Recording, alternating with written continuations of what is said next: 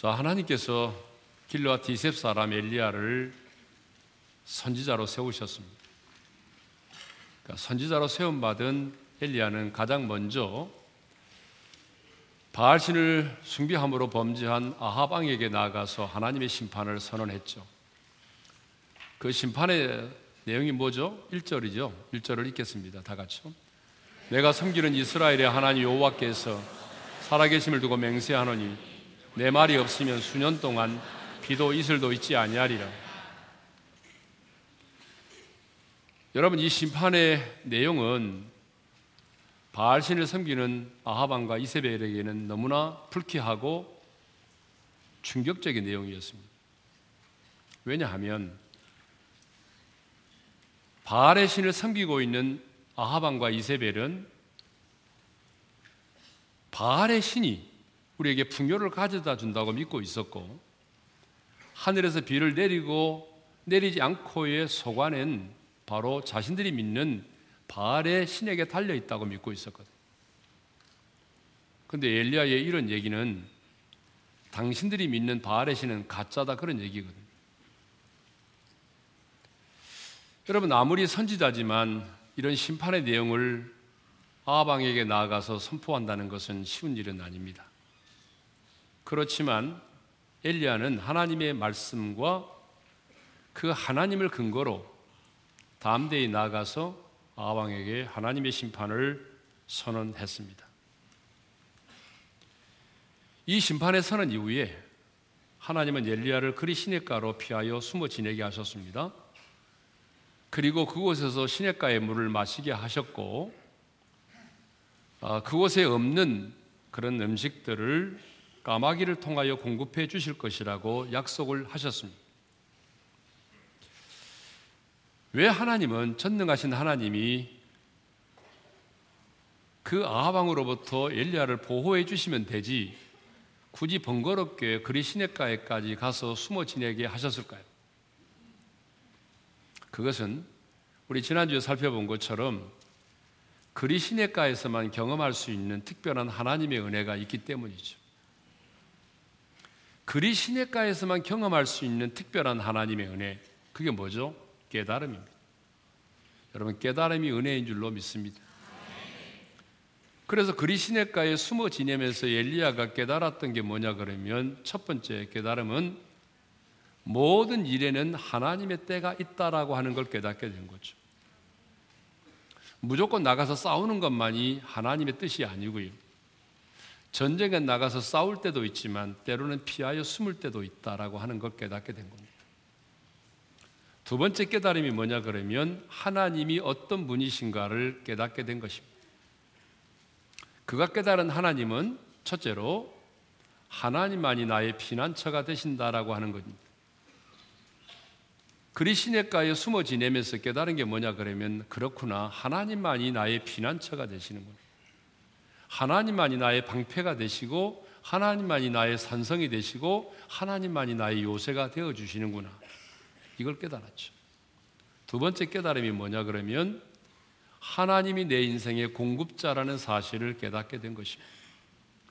약속의 말씀대로 아침과 저녁이면 까마귀가 떡과 고기를 물어다가 가져다 주는 겁니다. 그것을 보면서 하나님만이 내 인생의 공급자이시구나. 이걸 철저하게 깨달았죠. 세 번째 깨달음이 뭐예요?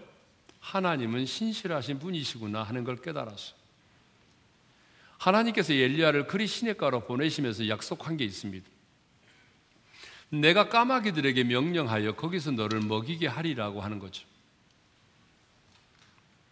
그런데 정말 하나님께서 말씀하신 그대로 아침과 저녁이 되면은 까마귀가 날개짓을 하고 날아와서 떡과 고기를 가져다 주는 것입니다.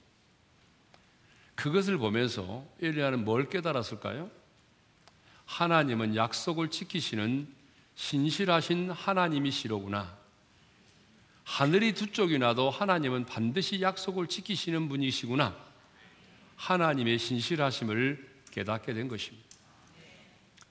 이렇게 그리 시냇가에서 특 별한 하나님의 은혜를 받고 깨달았기 때문에 이후에 엘리야 선지자는 다함대의 아방에게 나아가서 영적인 전쟁을 선포하고 갈멜산 상에서 바알과 아세라를 섬기는 선지자 850명과 영적인 전쟁을 치르고 승리한 다음에 그 선지자들을 기손 시내 가서 쳐 죽였습니다. 3년 6개월 동안 비가 내리지 않은 그 땅에 하나님의 말씀을 받고 다음 대에 비가 내릴 것을 선포했고 무릎으로 승부했습니다. 그러니까 이렇게 그린 시내가에서 특별한 하나님의 은혜를 경험했기 때문에 엘리야는요 영적 전쟁에 선봉에 설 수 있었고 무릎으로 승부할 수가 있었습니다. 이것을 보게 되면 영적인 전쟁보다 아니 하나님께서 우리에게 맡겨준 사역을 감당하는 것보다 뭐가 더 중요하다는 거죠? 하나님의 은혜가 먼저라는 것입니다. 그래서 여러분 전쟁보다 뭐가 먼저예요? 은혜를 받는 것이 우선이고 사역보다 뭐가 먼저입니까? 은혜를 받는 것이 우선입니다. 아방에게 수년 동안 비도 이슬도 있지 아니하리라 이런 하나님의 심판을 선언한 엘리야는 하나님의 지시를 따라서 요단 동쪽에 있는 그리 시냇가로에 가서 숨었습니다. 그런데 특이한 게 있습니다. 하나님께서 엘리야를 요단 동쪽에 있는 그리 시냇가에 가서 숨으라고 보내면서 이렇게 말씀을 하셨거든요. 자, 4절의 말씀을 먼저 읽겠습니다. 다 같이요. 그 시냇물을 마시라. 내가 까마귀들에게 명령하여 거기서 너를 먹이게 하리라. 내가 까마귀에게 명령해서 거기서 너를 먹이리라. 얼마나 황당한 약속입니까?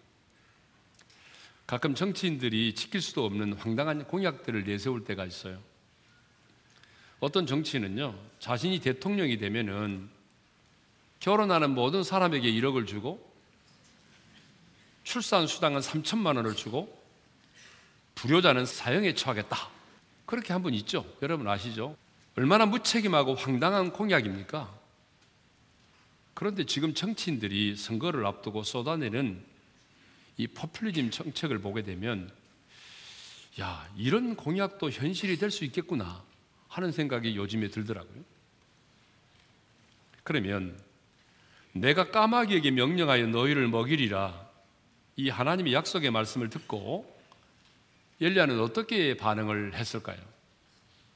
자, 우리 5절의 말씀이죠. 읽겠습니다. 다 같이요. 그가 여호와의 말씀과 같이 하여 곧 가서 요단 앞 그리 시냇가에 머물매 거기 보게 되면 여호와의 말씀과 같이 하여 갔다라고 되어 있습니다. 성경을 보게 되면 엘리야는 그냥 간 것이 아니라 여호와의 말씀과 같이 하여 갔다라고 되어 있습니다. 무슨 말입니까? 엘리야가 그리 시냇가로 가서 숨어 지낼 수 있었던 것은 하나님의 말씀 때문이었다는 겁니다. 까마귀를 통하여 내가 너를 먹이리라. 이 말씀이 인간의 이성과 상식으로는 이해가 되지 않지만 엘리야는 이 하나님의 말씀을 믿고 순종하여 나아갔다는 것입니다.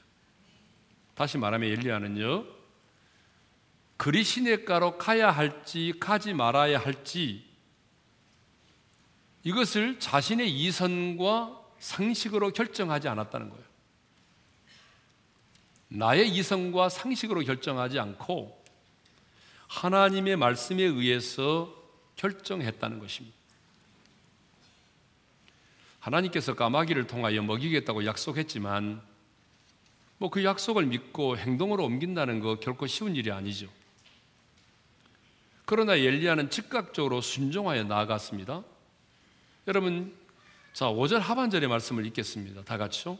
곧 가서 요단 앞 그리 시냇가에 머물매 곧 갔다는 말은 무슨 말입니까? 즉각적으로 지체하지 않고 순종했다는 그런 얘기죠. 여러분 엘리야는요 하나님의 말씀이 선포되었을 때에 지체하지 않았습니다. 곧바로 그리 시냇가로 갔습니다. 여러분 엘리야가 그 말씀을 받고 지체하지 않고 곧바로 순종했다는 말은 뭘 의미하죠? 엘리야가 그만큼 하나님을 신뢰하고 있었다는 증거죠. 여러분 생각해 보세요. 하나님을 신뢰하지 않는데 그 말씀을 믿고 곧바로 갈 수 있겠어요? 그러니까 엘리야의 사역의 특징이 뭐냐? 한마디로 말하면 말씀을 따라입니다. 그러니까 열왕기상 17장부터 19장까지를 보게 되면 엘리야의 그 사역의 중요한 내용들이 다 나와요. 그런데 보게 되면 엘리야는요 언제나 하나님의 말씀을 따라 움직였어요. 예? 우리가 지난번에 살펴본 것처럼 하나님께서 그를 선지자로 부르시고 아방에게 나아가서 하나님의 심판을 선언하라 할 때도 그는요 하나님의 말씀을 따라 나아가서 선포했어요. 그리고 너는 여기서 떠나 동쪽으로 가서 요단 앞 근이 시내가로 가서 숨으라고 할 때에도 하나님의 말씀을 따라 나아갔습니다. 이세벨의 고향인 시돈 지방 사르바스로 가라고 할 때도 엘리야는요 말씀에 순종하여 나아갔습니다. 자, 8절과 9절의 말씀을 읽도록 하겠습니다. 다 같이요. 여호와의 말씀이 엘리야에게 임하여 이르시되 너는 일어나 시돈에 속한 사르바스로 가서 거기 머물라 내가 그곳 과부에게 명령하여 내게 음식을 주게 하였느니라. 그러니까 엘리야가 그리 시내가를 나중에 떠나서 사르밧 과부에게로 갈 때도 하나님의 말씀을 따라갔다는 것입니다. 3년 후에 엘리야가 다시 아방에게로 나아가는데 그때도 그냥 자기 생각으로 아방에게 나간 게 아니라 하나님의 말씀을 따라서 갔습니다. 여러분 열왕기상 18장 1절의 말씀을 읽겠습니다. 다 같이요. 많은 날이 지나고 제 3년에 여호와의 말씀이 엘리야에게 임하여 이르시되 너는 가서 아합에게 보이라 내가 비를 지면에 내리리라 이처럼 엘리야는 하나님의 말씀을 따라 아방에게로 갔습니다. 말씀을 따라 기존 시내가로 갔고요. 하나님의 말씀을 따라서 사르밧 과부에게로 갔습니다. 말씀을 따라서 칼멜산으로 갔어요. 말씀을 따라서 부엘세바로 갔고 말씀을 따라서 호렙산으로 갔습니다. 엘리야는 시대적 분위기를 따라 움직이는 사람이 아니었어요. 이 시대의 사람들이 그러니까 시대의 분위기가 그러니까 시대의 분위기를 따라 움직이는 사람이 아니라 하나님의 말씀을 따라 움직였습니다. 말씀이 동으로 가라면 동으로 가고 서로 가라면 서로 가고 말씀이 멈추라면 멈추고 말씀이 가라 하면 갔습니다. 근데 성경을 보니까요. 엘리야만 그렇게 산 게 아니더라고요. 하나님의 사람들은 대부분 다 이렇게 살았어요. 하나님의 사람들은 자신들의 느낌과 감정으로 사는 게 아니라 하나님의 말씀을 따라 살았어요. 신구약 성경의 대표적인 인물 한 사람씩을 소개하겠습니다. 여러분 믿음의 조상 아브라함 아시죠? 이 믿음의 조상 아브라함이 갈대아 우르와 하란을 떠날 때도 하나님의 말씀 여호와의 말씀을 따랐다고 돼 있어요. 자, 창세기 12장 4절이죠. 읽겠습니다. 다 같이요. 이 아브라함이 여호와의 말씀을 따라갔고 자, 아브라함이 여호와의 말씀을 따라갔다고 그랬어요. 그러니까 아브라함의 순종의 근거도 뭐죠? 하나님의 말씀이었어요. 어떤 말씀이죠? 자, 창세기 12장 2절에 이런 말씀이 있습니다. 내가 너로 큰 민족을 이루고 내게 복을 주어 내 이름을 창대하게 하리니 너는 복이 될지라. 이 약속의 말씀을 붙들고 인생의 나이 75세에 생명의 위협을 무릅쓰고 자기의 고향과 친척과 아버지의 집을 떠났던 것입니다. 그런데요, 아브라함이 갈대아 우르를 떠날 때에 하란을 떠날 때에 함께 떠났던 조카 롯이 있습니다. 여러분 조카 롯도 떠났는데요. 동기가 달랐어요.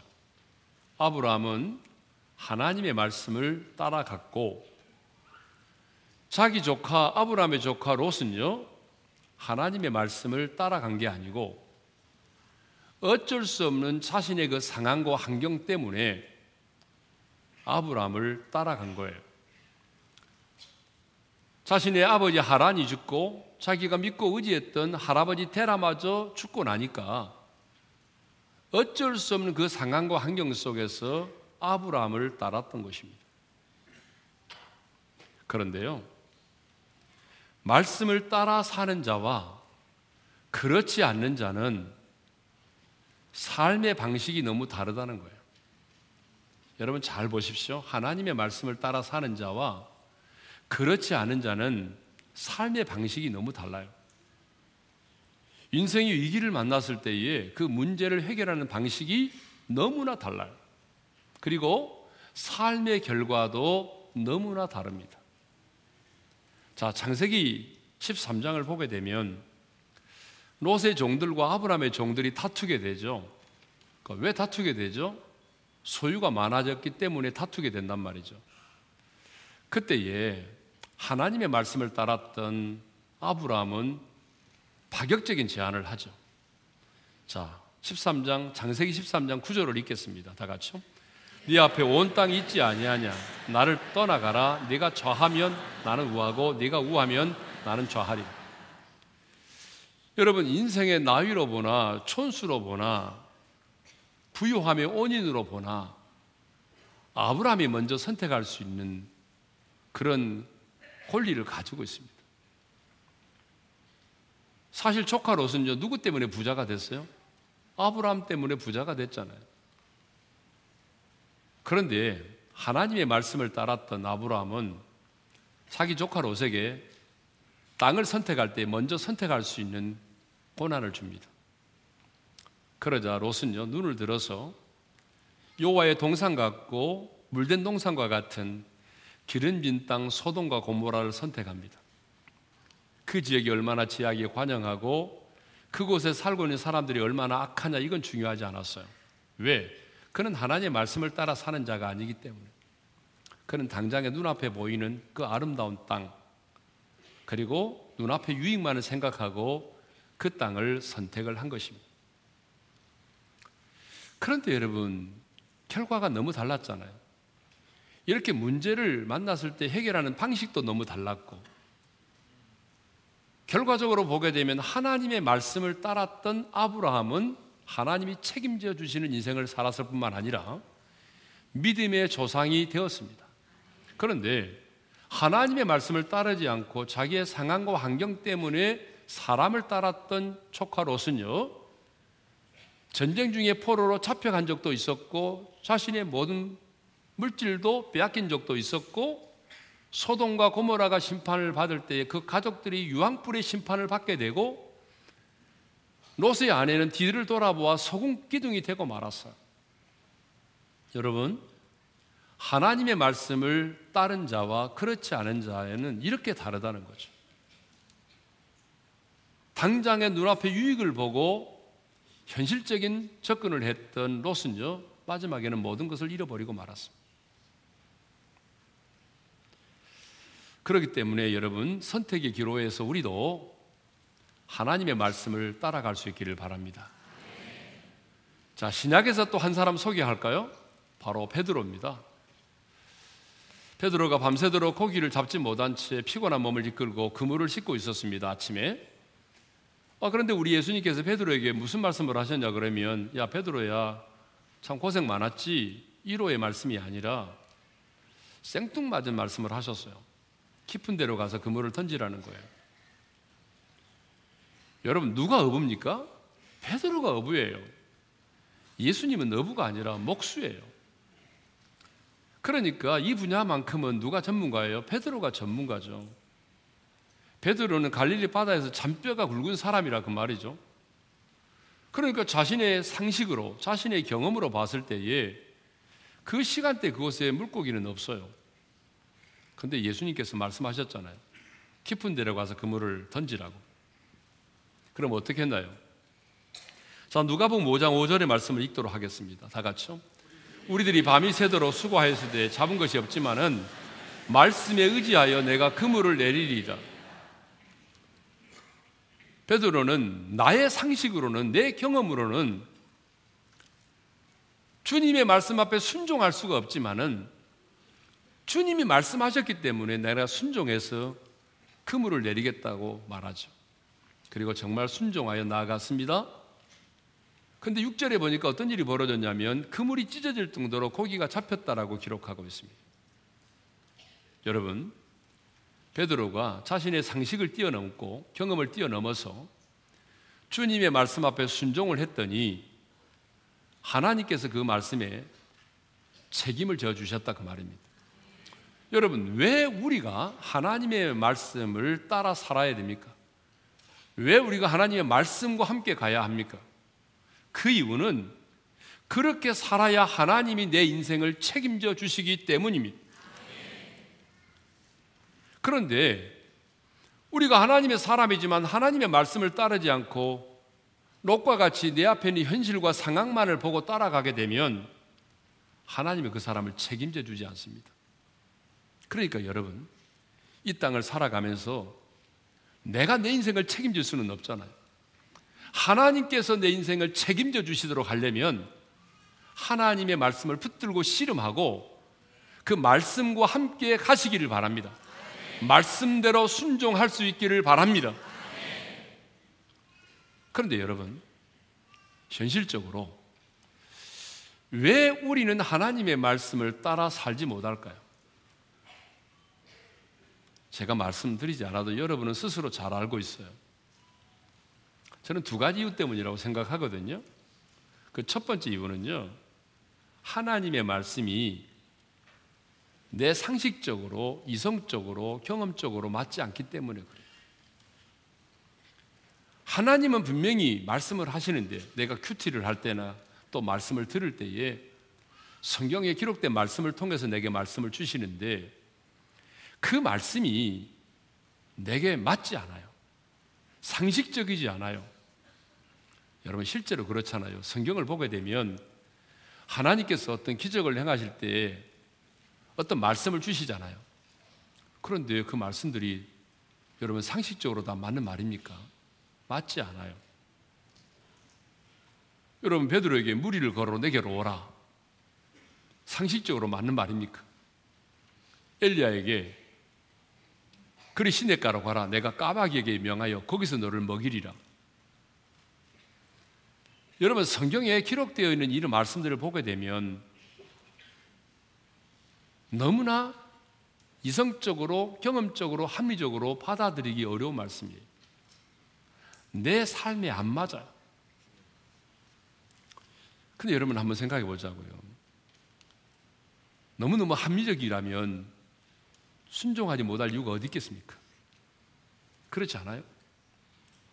그러니까 첫 번째 이유는 하나님의 말씀이 내게 합리적으로 다가오지 않는다는 것.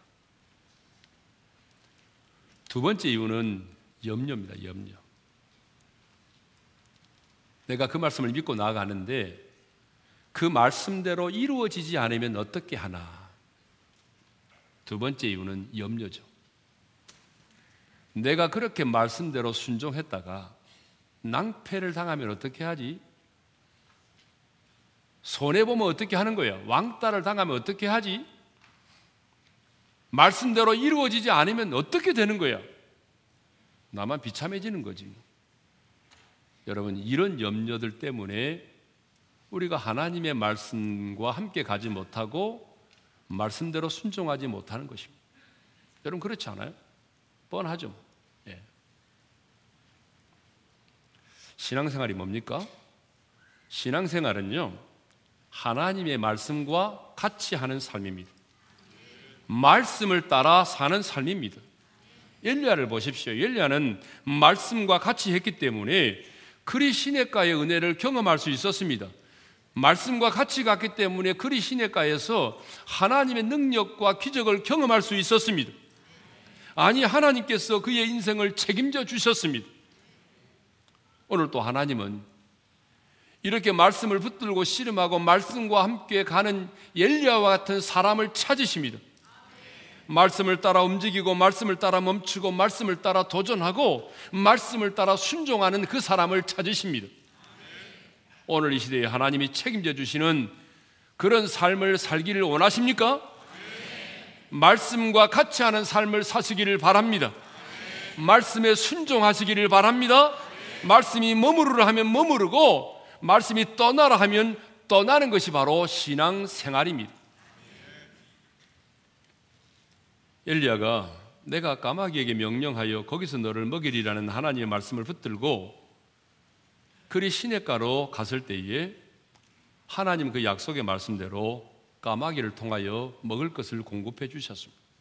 6절의 말씀이죠. 읽겠습니다. 다 같이요. 까마귀들이 아침에도 떡과 고기를 저녁에도 떡과 고기를 가져왔고 그가 시냇물을 마셨으나 자 하나님의 약속의 말씀대로 아침과 저녁이 되면 까마귀들이 떡과 고기를 물고 날개짓을 하며 엘리야게로 날아왔습니다. 까마귀들이 아침과 저녁으로 떡과 고기를 가져다 준 것입니다. 무슨 떡을 가져다 주었는지 어떤 고기를 가져다 주는지 이것은 묵상할 필요가 전혀 없습니다. 근데 이런 걸 묵상하는 분들이 있어요. 시간 낭비, 시간 낭비. 예. 원래 까마귀는 시체나 썩은 고기를 탐하는 부정한 새입니다. 그런데 하나님은 사람들이 부정하다고 생각하는 그 까마귀를 통해서 엘리야의 먹을 것을 공급하게 하셨습니다.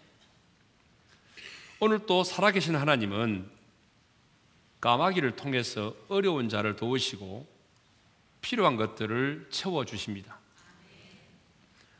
저 역시 30년 목회를 하면서 까마귀의 은혜를 참 많이 경험했습니다. 여기 이 자리에도 저의 사역에 까마귀가 되어 주신 분들이 상당히 계십니다. 저는 목회를 하면서 정말 필요한 것들을 하나님께서 준비시켜 놓으신 까마귀들을 통해서 공급을 받았습니다. 아마 여러분들 가운데도 이런 까마귀의 은혜를 경험하신 분들이 많이 계실 것입니다. 신앙생활 하면서 까마귀의 은혜를 경험하신 분은 한번 아멘 해보세요. 예, 저만이 아니고 여러분 상당히 많이 계시네요. 네. 자, 그래서인지 오늘 너무나 많은 사람들이 자신을 도와줄 까마귀를 예탁에 찾고 있습니다. 오늘 나에게 까마귀가 되어줄 사람이 누구인가를 찾고 있습니다. 주님, 오늘 또 내게 까마귀를 보내주십시오라고 간절히 기도하고 있습니다. 물론 그 기도가 잘못된 기도는 아닙니다. 그렇지만 저는 오늘 여러분들에게 도전합니다. 내게 도움을 가져다 줄 까마귀를 기다리지 말고 여러분 자신이 이 시대에 까마귀가 되십시오. 까마귀의 도움을 받으며 살려고 하지 말고 여러분이 이 시대의 까마귀가 돼서 누군가에게 도움을 줄 수 있는 사람이 되시기를 바랍니다. 그런데 재성을 가진 우리는 까마귀가 되려고 하기보다는 까마귀의 도움만을 받으려고 한다는 것입니다. 아니, 흘러보내고 주는 것보다는 받는 것을 더 좋아하고 또 누군가 받는 것을 더 부러워한다는 것입니다. 확실히 사람들은 받는 것을 좋아하죠. 그러나 이제 우리는 도움을 받으려고 하는 그런 생각보다는 내가 어떻게 다른 사람에게 도움을 줄 수 있는 사람이 될 것인가를 생각해야 합니다. 분명히 성경은 받는 것보다 주는 것이 복이 있다고 말씀하고 있죠. 사도행전 20장 35절입니다. 읽겠습니다. 다 같이요. 주는 것이 받는 것보다 복이 있다 하심을 기억하여야 할지니라. 따라서 합시다. 주는 것이 받는 것보다 복이 있다. 여러분 아멘입니까? 그러므로 여러분 받으려고만 하지 말고 주는 사람이 되려고 하십시오. 도움을 받는 사람을 부러워하지 말고 도움을 주는 사람이 되십시오. 주는 사람을 부러워하면요, 주는 사람이 됩니다. 받는 사람을 부러워하면은 항상 받는 자가 됩니다. 요즘 젊이들 가운데 백수가 많아요. 또 거지 근성을 가진 사람들이 많습니다. 그래서 젊이들 가운데도 보게 되면 뭐 교회에서 단기 선교를 떠난다고 하게 되면 뭐 자기 스스로 좀 알바를 해서라도 그 필요한 자금을 마련하려고 하는 것이 아니고 처음부터 모금부터 하려고 합니다. 학생이 돈이 어디 있느냐며 손을 벌리고 다닙니다. 그러니까 젊은이들이 어려서부터 국어부터 배우는 것입니다. 근데 여러분 기억하십시오. 제가 참 오래전에 여러 차례 얘기했습니다. 거지 훈련 시키면 거지가 됩니다. 따라서 합시다. 거지 훈련 시키면 거지가 된다. 그러나 여러분 주는 훈련을 시키면 주는 자가 되는 거예요.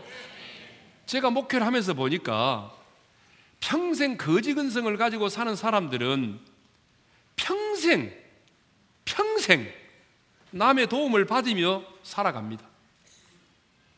여러분 교회도 마찬가지. 도움을 받으려고만 하게 되면 평생을 도움을 받는 교회가 될 수밖에 없습니다. 우리가 단일 기도회 하면서 사랑의 헌금을 매일 드리잖아요. 근데 가끔 목사님들 만나서 물어보게 되면 자기 교회는 단일 기도회는 하지만 사랑의 헌금을 하지 않는데요. 그래서 아니 왜 안 하십니까? 물어보게 되면 자, 우리 교회 성도들은 다 가난하고 형편이 어려워서 안 한다는 거예요. 여러분, 이건 너무 잘못된 것입니다. 아무리 가난하고 형편이 어려워도 여러분 500원을 하든지 1000원을 하든지 그렇게 해서라도 사랑의 헌금을 해서 불우한 이웃들에게 선교사님들에게 흘러보내야 되지 않습니까? 여러분 흘러보내야 또 하나님이 채워주시는 거거든요. 그러니까 여러분 우리 교회는 가난한 교회다 해가지고 맨날 받을 생각만 하고 있는 교회는 한 번도 흘러보내지 못하고 받는 교회로 남을 수밖에 없습니다. 저는 우리 오륜의 성도들이 까마귀의 도움을 받으며 살기보다는 이 시대의 까마귀가 돼서 많은 사람들에게 하나님의 사랑을 흘러보내고 많은 사람에게 도움을 줄 수 있는 그런 축복된 사람들이 되시기를 바랍니다. 자, 주신 말씀을 마음에 새기면서 찬양할 텐데요. 자, 말씀과 같이 하라고 그랬잖아요. 그래서 이 찬양을 선정했습니다. 주님 말씀하시면 내가 나아가리다. 주님 말씀하시면 내가 나아가리다. 주님 뜻이 아니면 내가 멈춰서리다. 나의 가고 서는 것 주님 뜻에 있으니 오 주님 나를 이끌소서 주님 말씀하시면 말씀하시면 내가 나아가리다 주님 뜻이 아니면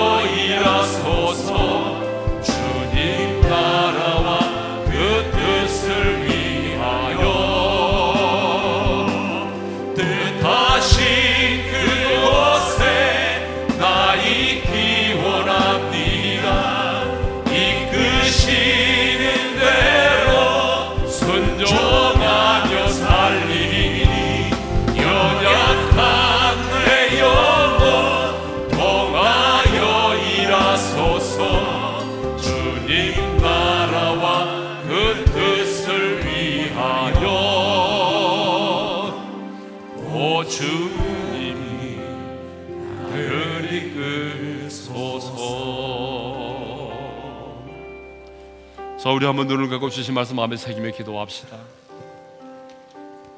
엘리야는 내가 까마귀들에게 명하여 거기서 너를 먹이리라 이 하나님의 약속의 말씀이 주어졌을 때에 그 말씀을 따라서 그 말씀과 함께 그리 시냇가로 갔습니다. 여러분 신앙생활은 바로 이겁니다. 말씀과 함께 가는 것입니다. 이것이 바로 신앙생활. 아브라함도 그랬고 베드로도 그랬습니다.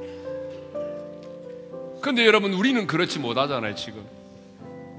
그렇지 못하는 이유를 제가 여러분들에게 얘기했어요.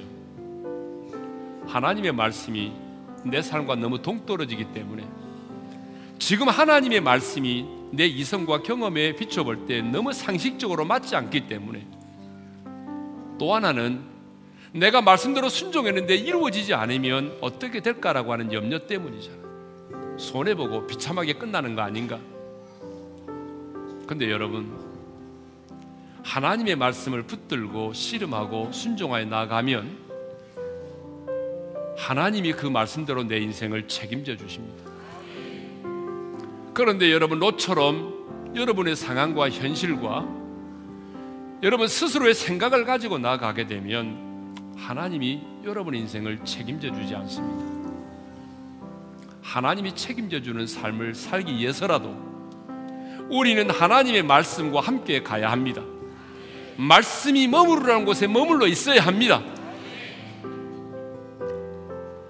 두 번째 기도 제목은 내가 이 시대에 까마귀가 되게 해달라는 거죠.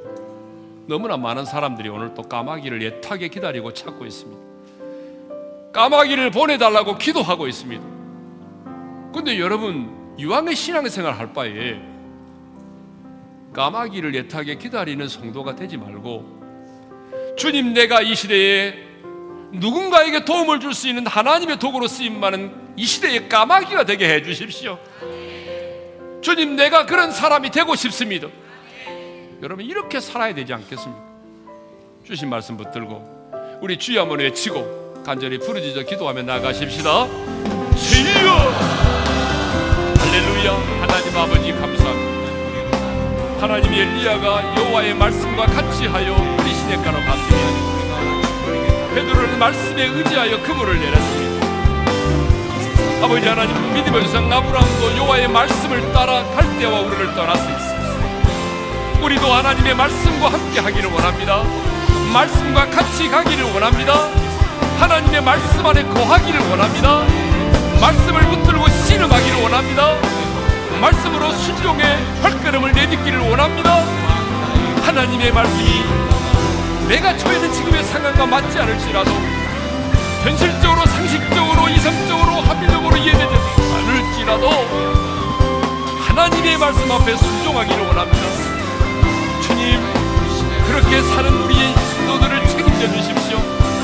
말씀대로 사는 자들을 말씀대로 책임져 주시기를 바라옵고 원합니다. 하나님 까마귀를 애타게 기다리고 까마귀를 찾는 성도가 아니라 주여 이 시대에 내가 까마귀가 돼서 하나님의 도구가 돼서 누군가에게 도움을 줄 수 있는 까마귀로서의 삶을 살기를 원합니다. 우리 오륜의 성도들 까마귀를 애타게 기다리는 자들이 아니라 까마귀가 돼서 하나님의 사랑을 흘러보내고 하나님께서 주신 것들을 흘러보내는 그런 멋진 하나님의 사람들이 되게 하여 주옵소서. 하나님 아버지 말씀을 따라 살겠습니다. 말씀과 함께 가기를 원합니다. 엘리야가 요와의 말씀과 같이 하여 그리시네가로 갔고 베드로가 말씀에 의지하여 그물을 내렸고 믿음의 조상 아브라함도 요와의 말씀을 따라 갈대아 우르를 떠났던 것처럼 우리도 하나님의 말씀과 함께 가기를 원합니다. 때로는 그 말씀이 내 삶의 상황과 맞지 않을지라도 하나님을 신뢰하기에 그 말씀을 의지하여 순종의 발걸음을 내딛기를 원합니다. 하나님 책임져 주옵소서. 말씀대로 책임져 주시기를 원합니다. 하나님 이 시대에 까마귀를 예타게 기다리는 그런 성도가 아니라 내가 이 시대에 까마귀가 돼서 하나님의 사랑을 흘러보내는 그런 멋진 하나님의 사람으로 살고 싶습니다. 우리 오륜의 모든 성도들이 이 시대의 까마귀가 돼서 간절히 하나님의 도움을 구하는 자들에게 하나님의 사랑을 흘러보내는 그런 하나님의 사람들이 되게 하여 주옵소서. 이제는 우리 주 예수 그리스도의 은혜와 하나님 아버지의 영원한 그 사랑하심과 성령님의 감동, 감화, 교통하심 말씀과 함께 살기를 원하고 이 시대의 까마귀가 되어서 하나님의 사랑을 흘러보내기를 원하는 모든 지체들 위해 이제로부터 영원토로 함께 하시기를 축원하옵나이다. 아멘.